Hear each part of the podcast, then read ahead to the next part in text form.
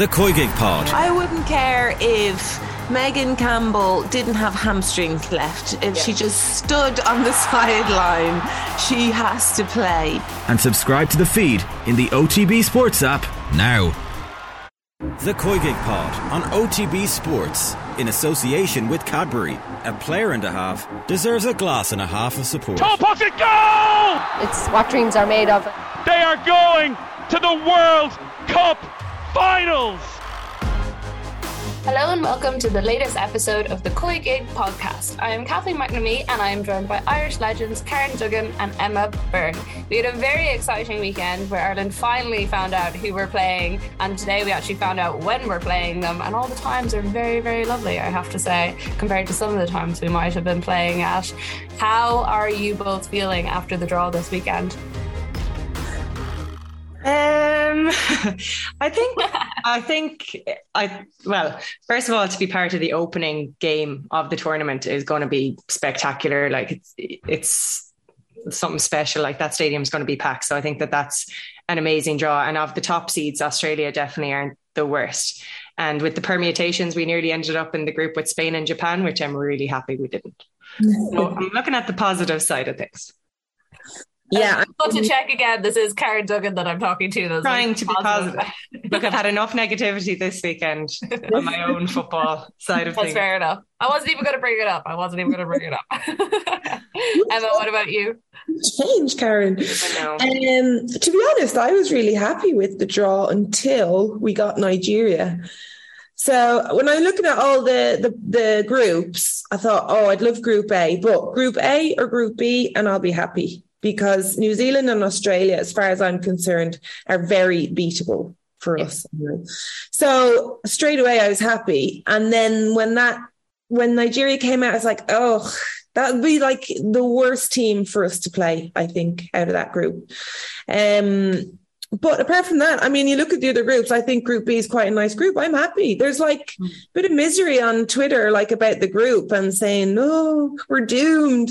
It's a great group for us. It's not See, bad. I, I haven't seen all that much from Irish people. I've seen people from like outside of Ireland saying that, and like a lot of the international media putting us as the likely people to come last in it. And I was like, mm, I feel like I think that's because people- they're looking at, say, uh, Olympic champions, this, that, and the other. But in terms of the style of play, I'm mm. much happier with coming up against the likes of Australia, Canada, who are that kind of physical team who we've faced in the likes of Sweden and Finland in recent times.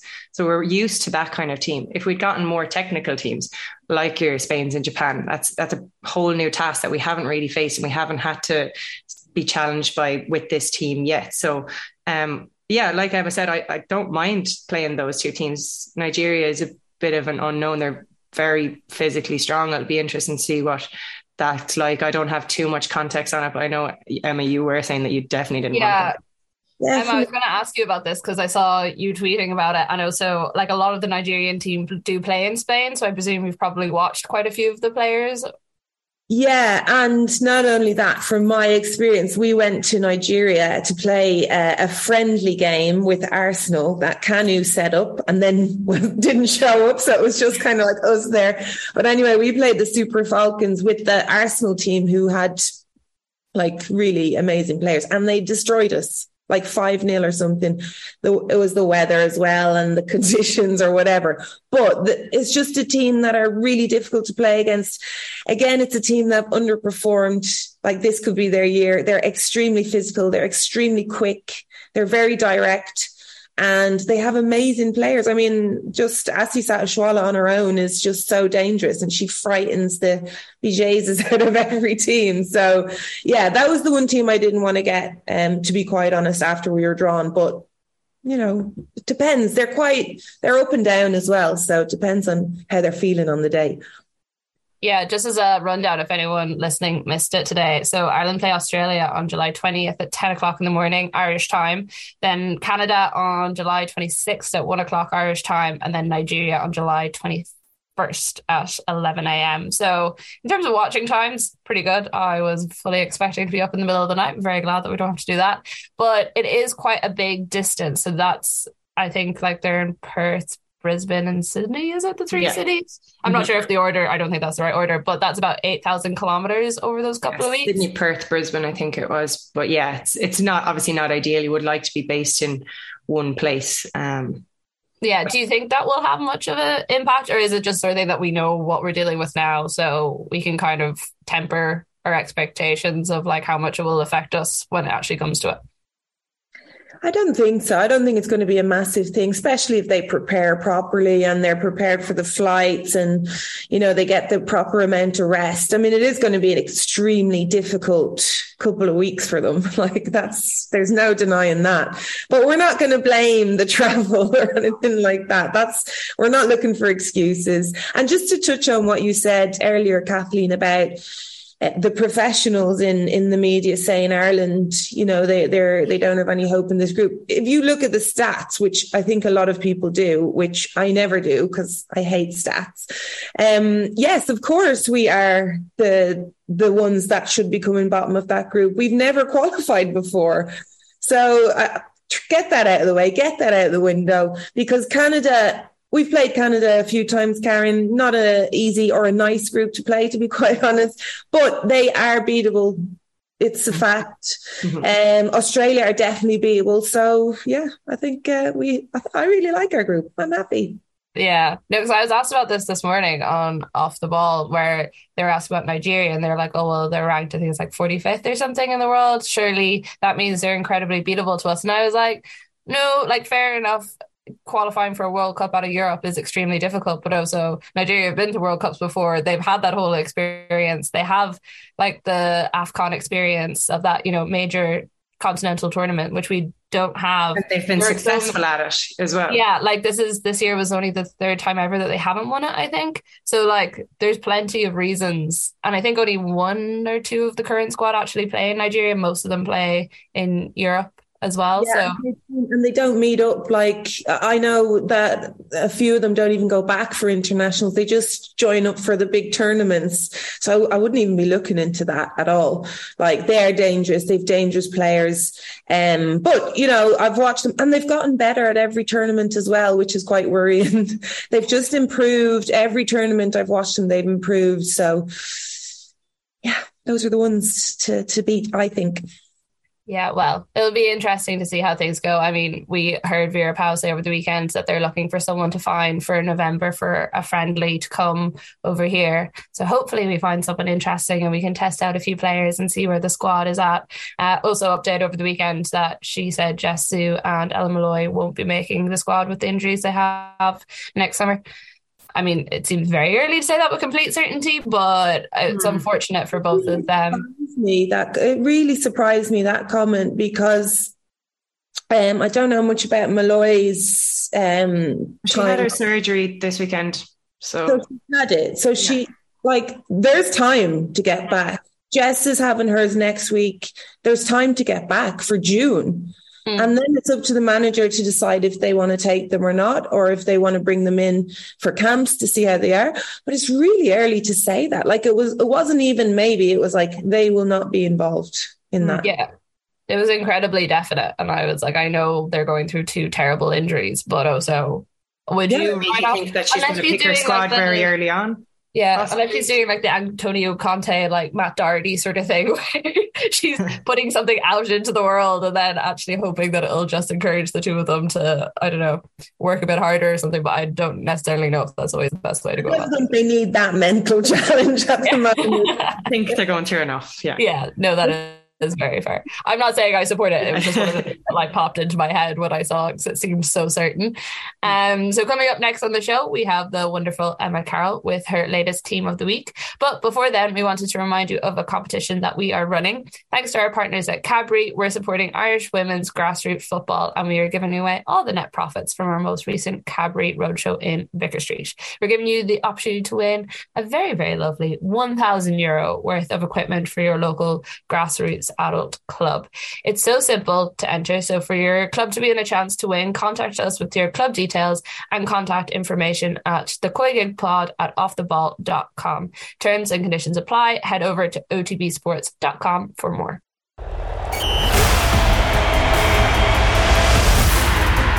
Hello, Emma, and welcome back to the podcast. How did you find this week of doing your team of the week?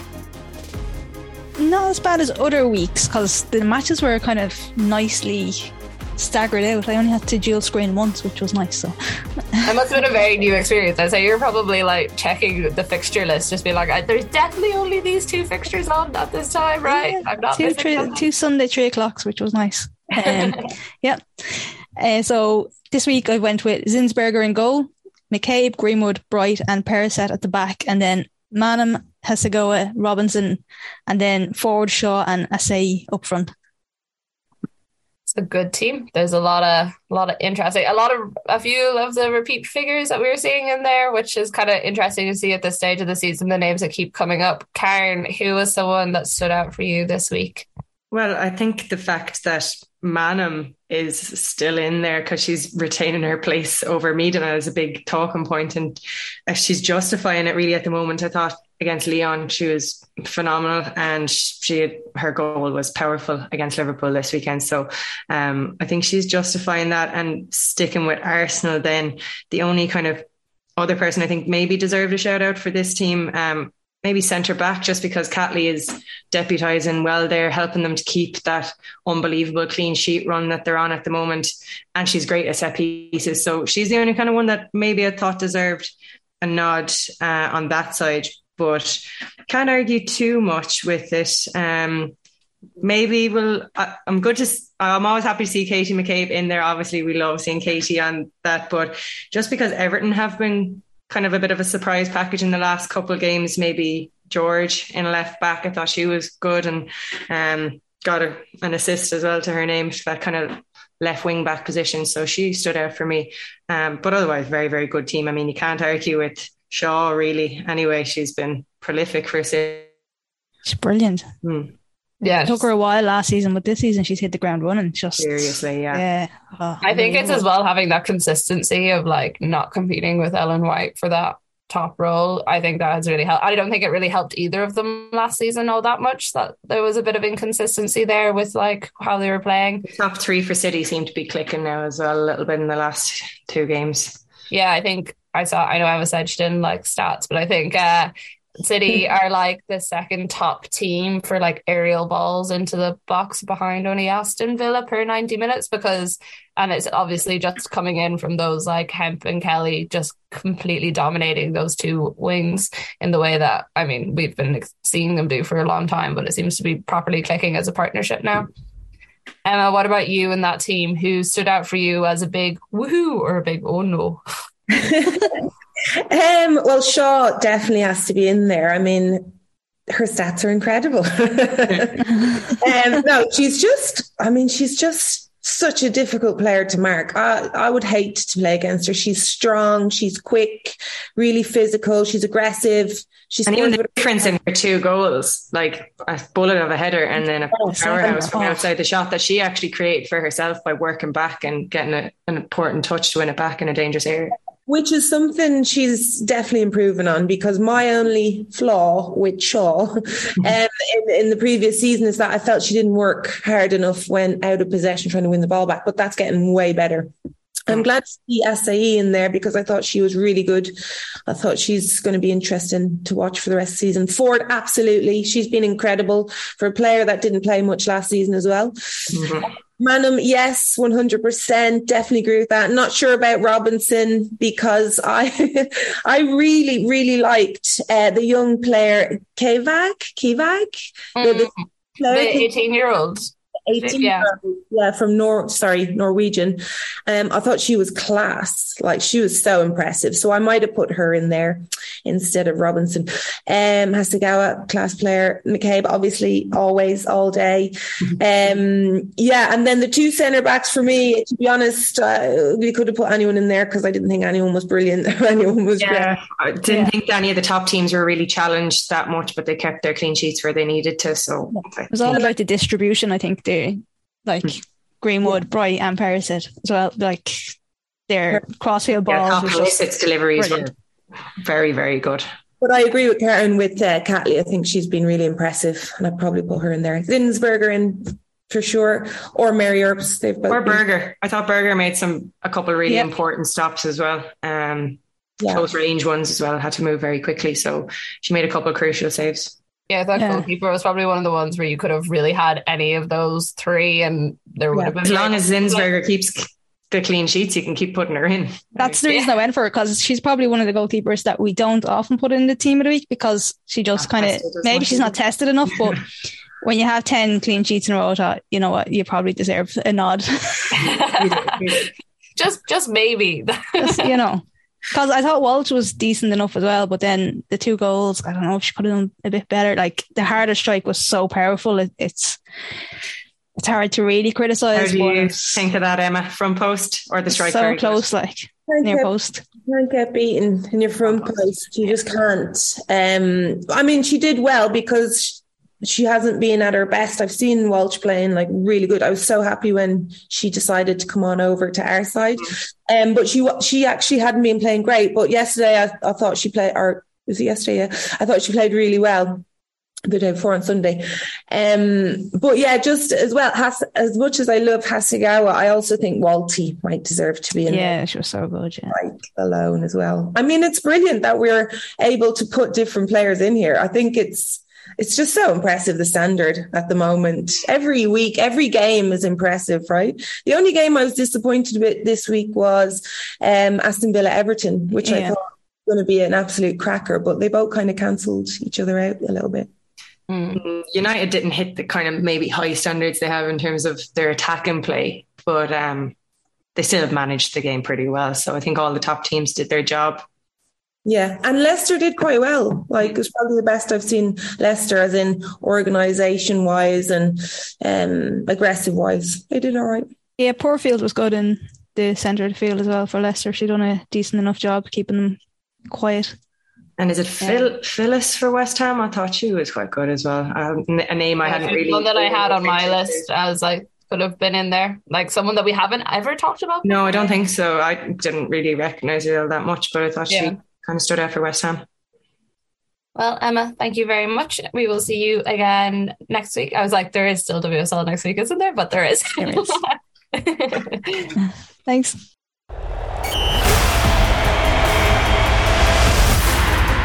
And now we have the opportunity to get our teeth even more into some of these specific matches. And it was kind of like a mix of games. There was very few that were like thrilling, I would necessarily say. Showstoppers, yeah. No. Yeah, there was like a couple of strong performances, some that maybe we thought there would be like a bit more of niggle in that there wasn't. But just to start kind of towards the top of the weekend, Tottenham nil, City three.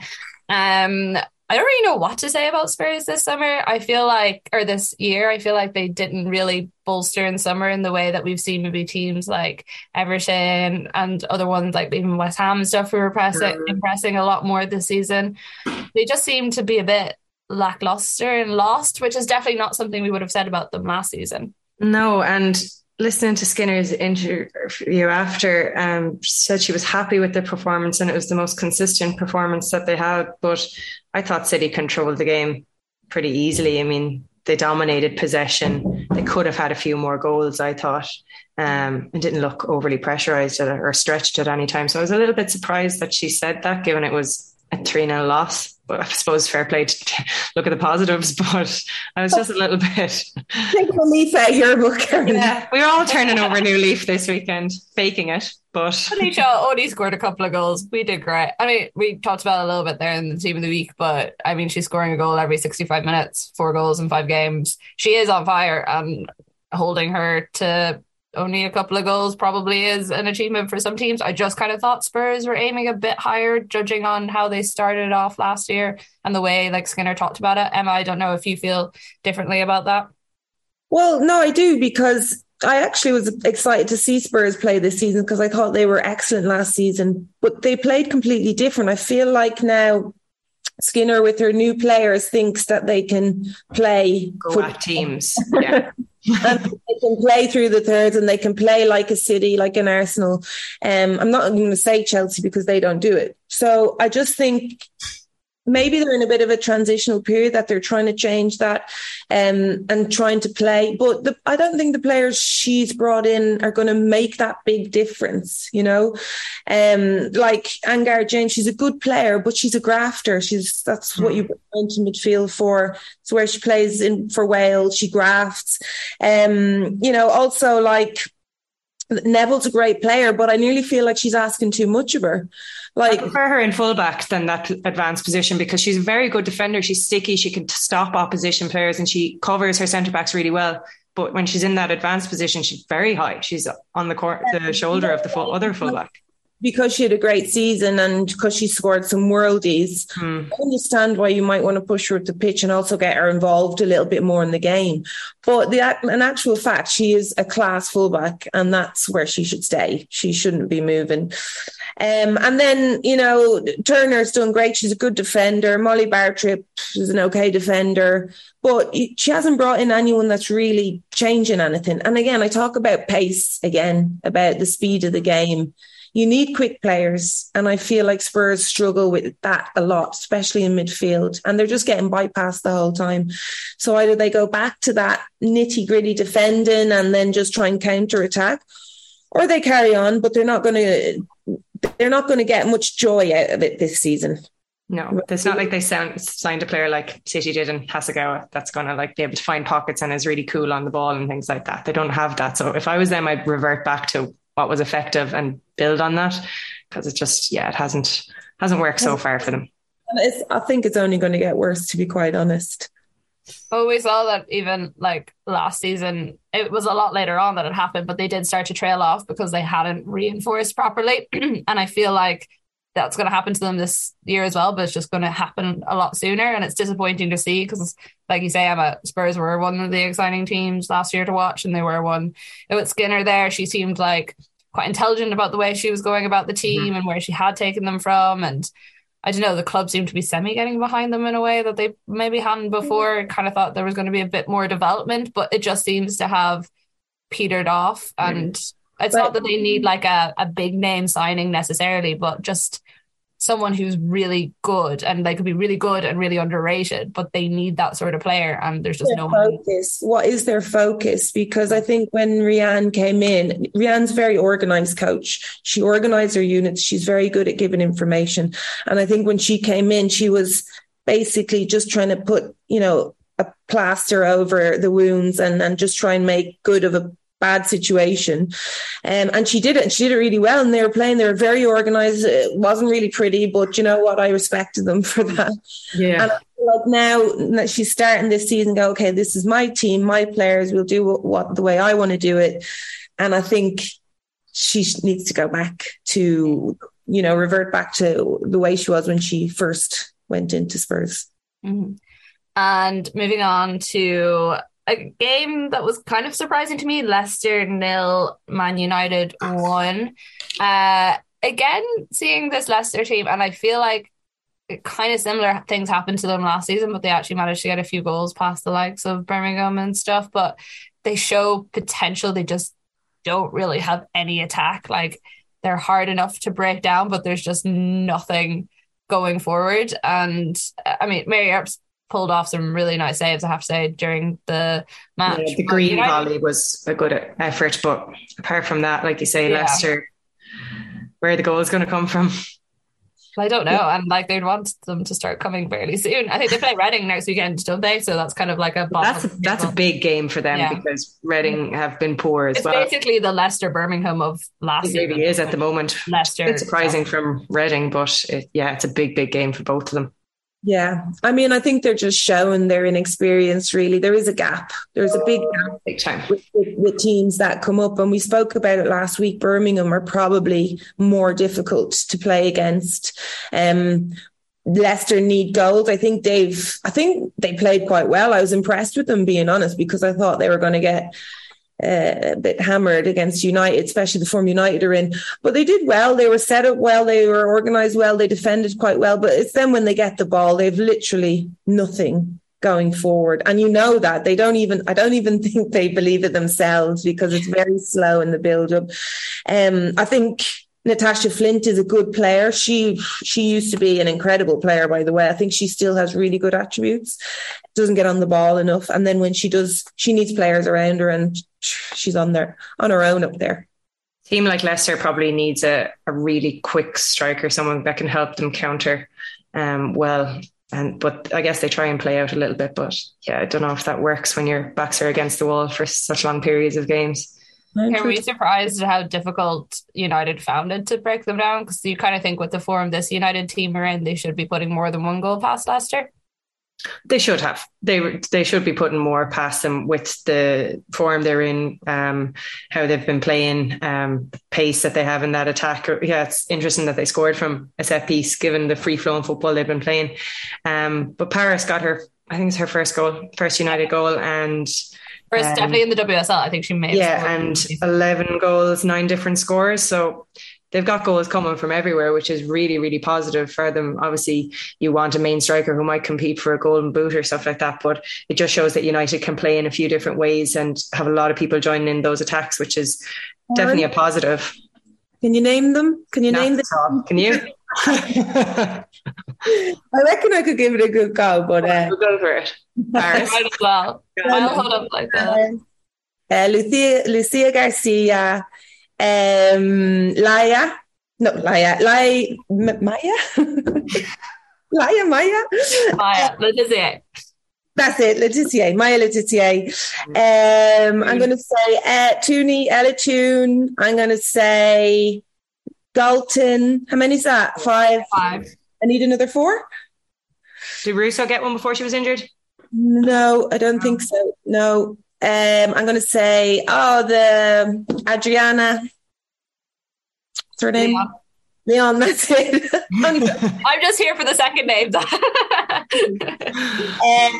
oh, I'm struggling. I'm struggling. That's pretty good. Six is pretty good. Batlle to get any, or is she just assistant? I feel like Galton got one at some stage. Yeah, we said Galton, I think. Oh, we did say Galton, yeah. Anyway. Yeah. There we go. It's close enough. Well, anyone who's listening can tweet Emma the ones that she missed out on, and we will give you full credit in next week's podcast. But I feel a bus that was very impressive. You definitely got more effort for Monday. Yeah. um, and I thought it was interesting after the game. Marc Skinner was kind of asked about his transfer strategy because it's something that people have talked about this season. Said, you know, he signed quite smartly during the summer. And he said that attack is always going to be his focus, which I was surprised because I thought, you know, they have quite an impressive attacking like attack wasn't necessarily where I thought they would want to build. And he picked out fullback as the other place that they really wanted to like like harden the back line up with. Is there anyone out there that you think would be particularly suited to this United team or who you think Neville? I take Neville. Or McCabe. I feel like you would always take Neville for. well, I think he's thinking more left back, isn't he? Mm. Well, I mean, he has a pretty good.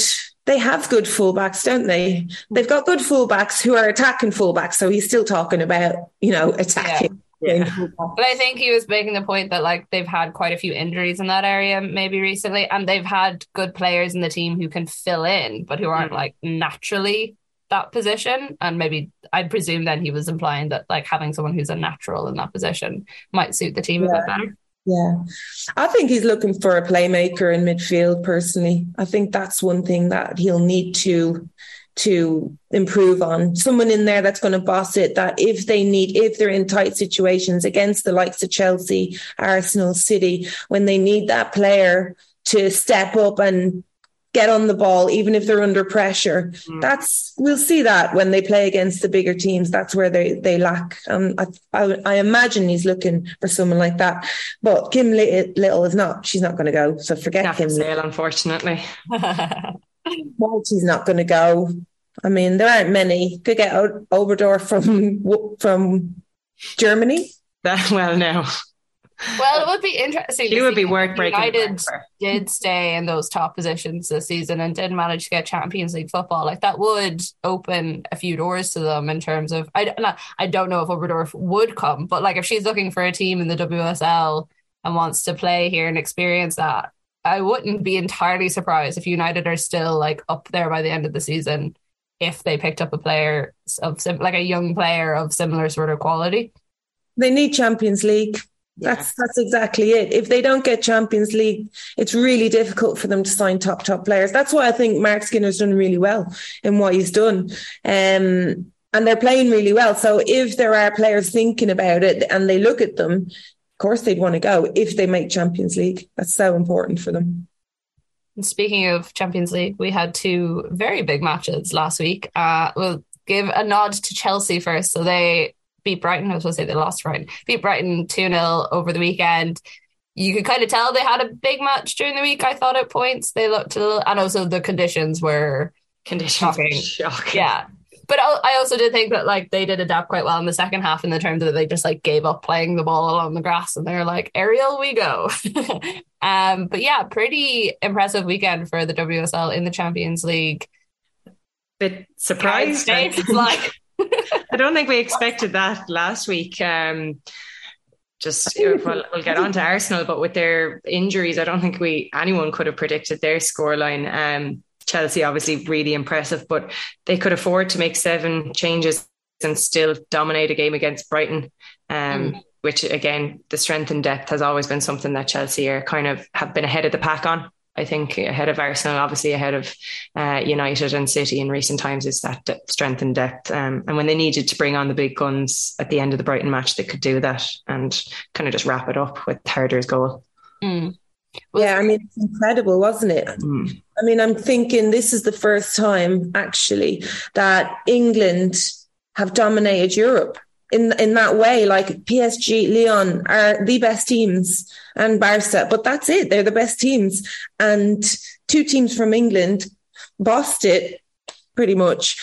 And and that's it. Like that's just putting it out there. That's the standard. That's how it's turned, how it's changed. England win the Euros. The the best league is in the, is in England, the WSL, and it's just it's proven that point really. Mm. And do you think that because I feel like we've had these optimistic moments in the early stages with these teams before. And then as the competition goes on, they find it harder to compete and harder to be up with the top teams. Is, is it just a post Euros bounce? And will it come to say like the new year and they will struggle a bit more? Or do you think that it's pretty safe that they're playing at a level that maybe they haven't been playing in previous seasons? Well, I think the Champions League is is one of those things that you have to have experience in you've never heard of a team making Champions League and getting to the semi-finals. It just doesn't happen. You need experience in Champions League. And Chelsea have it now. I mean, they learned a big lesson against Barca, I think. And then after that, they realized you can't make mistakes. You can't give the ball away against these teams.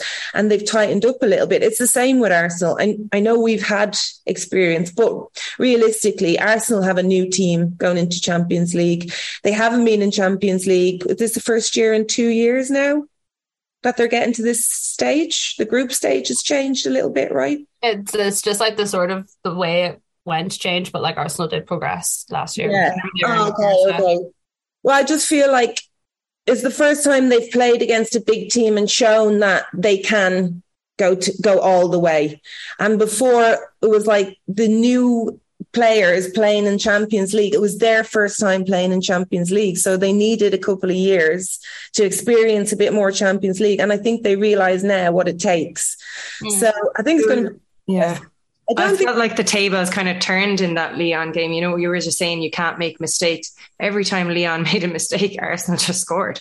Like they yeah. were so sharp um, in attack, and and I really think their finishing was so confident and like yeah rattled Leon. Lyon were so rattled. I think Maanum is the is the difference there because when she's playing, as we all know, Miedema is a world class player. But when Maanum plays, they just press so much better. They press really, really well, and you could see Lyon couldn't get out with with Arsenal's press. It was just incredible, like to, to watch. And I think it's going to be really difficult for Vivian Miedema to get back in that squad. Isn't that a crazy thing to say, though?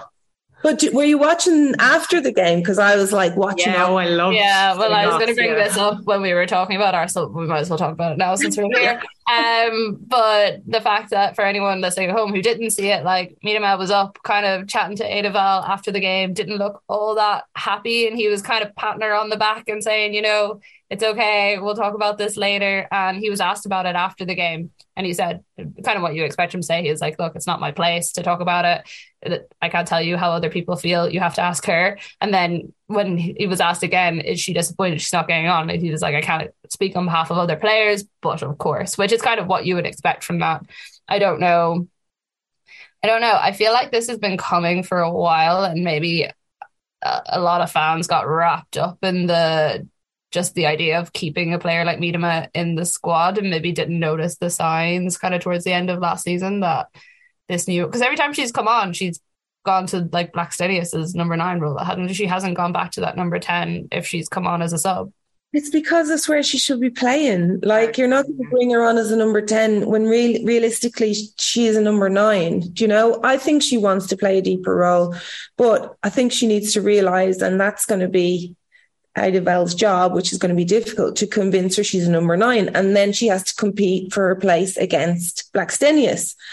And, and that's just how it's going to go. But I just thought it was, it was a very strange thing to see a player go up to the manager and have words. Obviously, she wasn't happy about whatever I don't know, but I imagine it's about not playing or being brought on for what to, just to get through the rest of the game, like to finish the game you keep it, you wait until you go into the dressing room because everyone's watching, aren't they? The cameras are on. Everyone's like, everyone knows she's not going to be happy.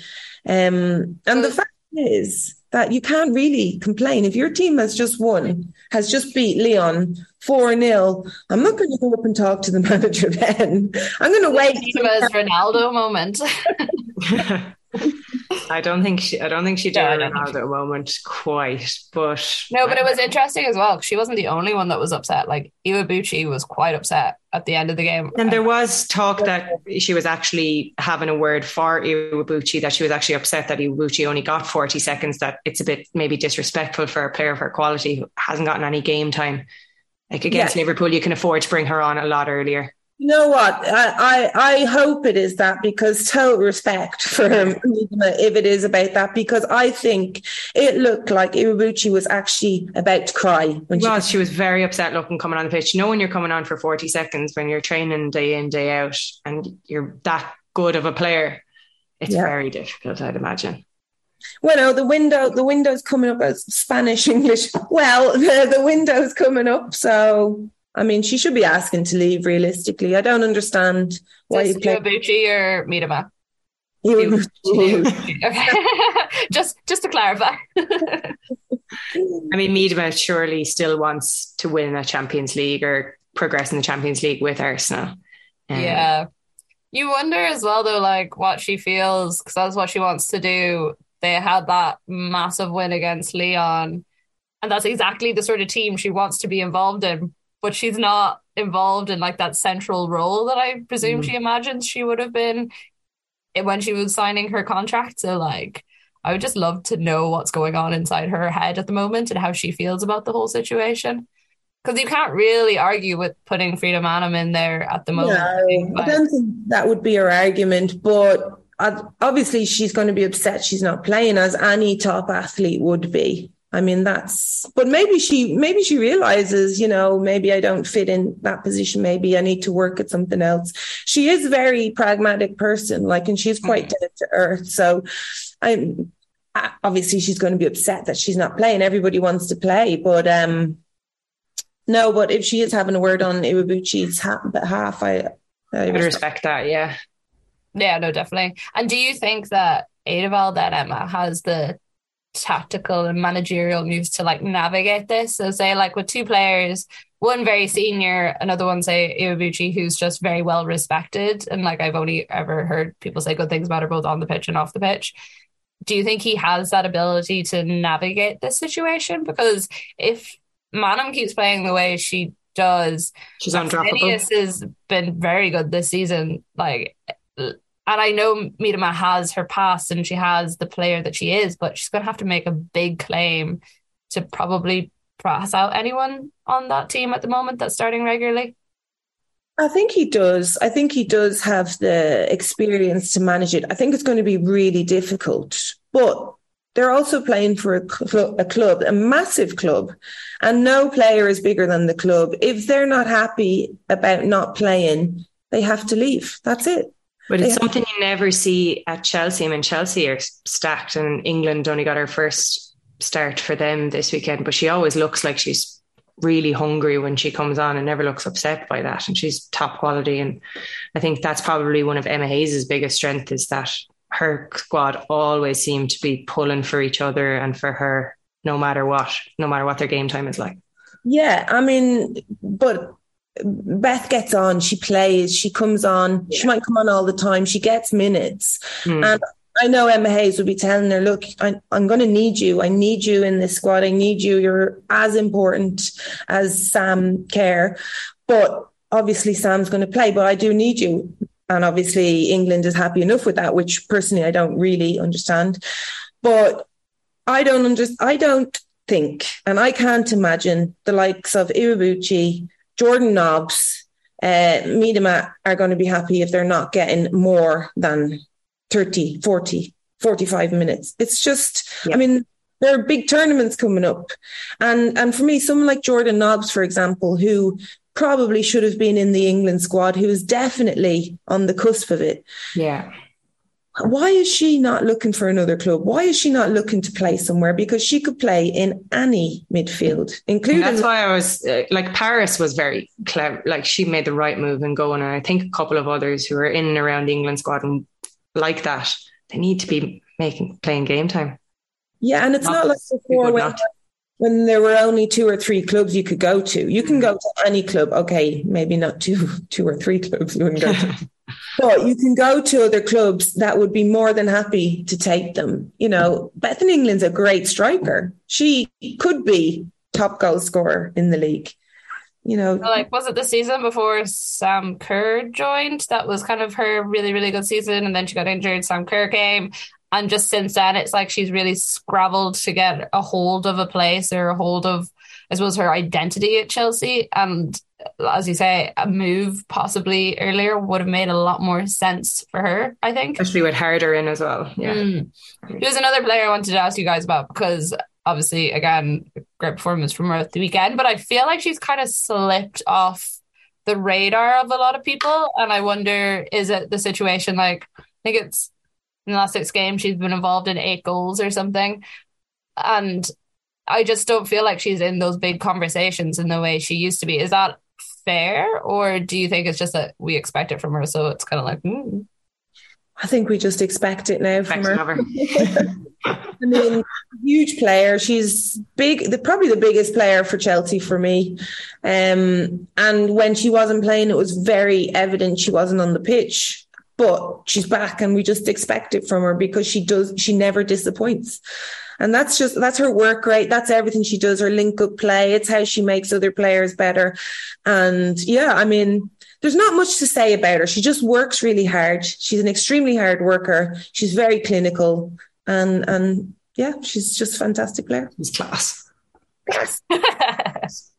I just want that to be the title of the like podcast or clip. Just Karen Duggan, she's class. Nothing else. um, and just a word on the actual games that did happen. So Liverpool lost two 0 to Arsenal it was a pretty routine enough victory for Arsenal. I thought they looked tired at various stages, but that's probably to be expected.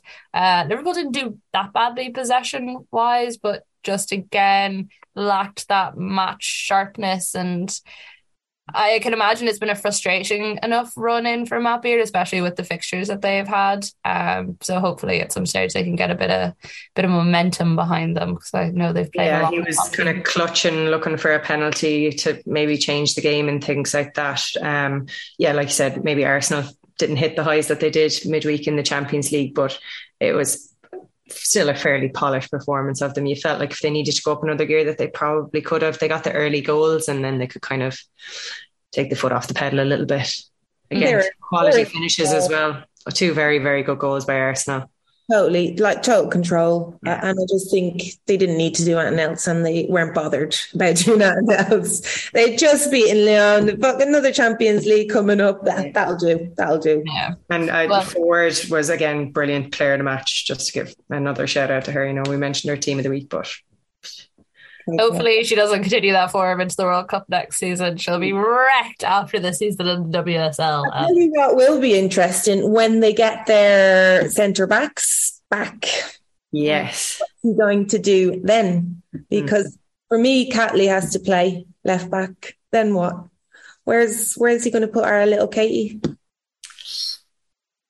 the look on Kate's face. He'll be playing anyway. I mean, maybe in goal or something like that. well, do you think it's a situation where her place is in trouble when the other two come back and like based on her performances versus other players on the team? No, I don't think I think she's been brilliant. Um, but I do think that if they're going to come up against likes the likes of Man City, where they've got excellent wide players, um, he might want to go with a more defensive mindset. And then I don't know where he's going to put her. But of, of course, I would play Katie higher up the pitch. I'd play number nine even because she's extremely dangerous. She is everything. She holds up the ball. She's very direct. She's like literally everything you want in a player. But I'm not sure Eidevall will do that. But it is going to be interesting what they do. They've never, they've never really been tested. They've never really had to worry about being on the defence. Um, but later on the season, Chelsea's, Man City's, that's when they're going to. Man United's. Man United's too. Um, and then for the final two games that we had, I don't know we kind of talked about them a little bit during the team of the week. We had Aston Villa nil, Everton one. Kind of an interesting setup. I felt like tactically the two teams were trying to work each other out, and it was a bit of a tip for Tash, who would actually score first. And then West Ham three, Reading two. West Ham went 3 0 up within the opening half hour. And we already talked about Asseyi, how good she was, and Kai Vag as well, the 18 year old. I think it was her first start in the WSL as well. So very impressive from her. Um, and yeah, I mean, Reading did well to get back into it and get those two goals. Uh, it just shows once again what those early goals are doing to them because I think that's like third or fourth time in a row that they've conceded really early on and just haven't been able to get back into it after that. Yeah, I mean, they do. They leak goals. It's a big problem. You just can't you can't afford opposition those kind of goals. Um, if they can stop those goals, though, I thought the second half, I was quite impressed with them in the second half, actually, um, because I'd be a little bit worried about Reading. You know, the, they need to pull up their socks a little bit. But actually, the second half was decent. They they pushed their fullbacks on a little bit more. Midfield were getting a little bit stuck in a bit more, and they kind of nullified. Um, they nullify their opposition a little bit. But it just, it's a shame really because they have good players, they have decent players. And I actually thought when they made a couple of changes, they were much better, much fresher because even the body language from the players, it's just, they're defeated already. And I feel like I just want to go in and shake them up a little bit.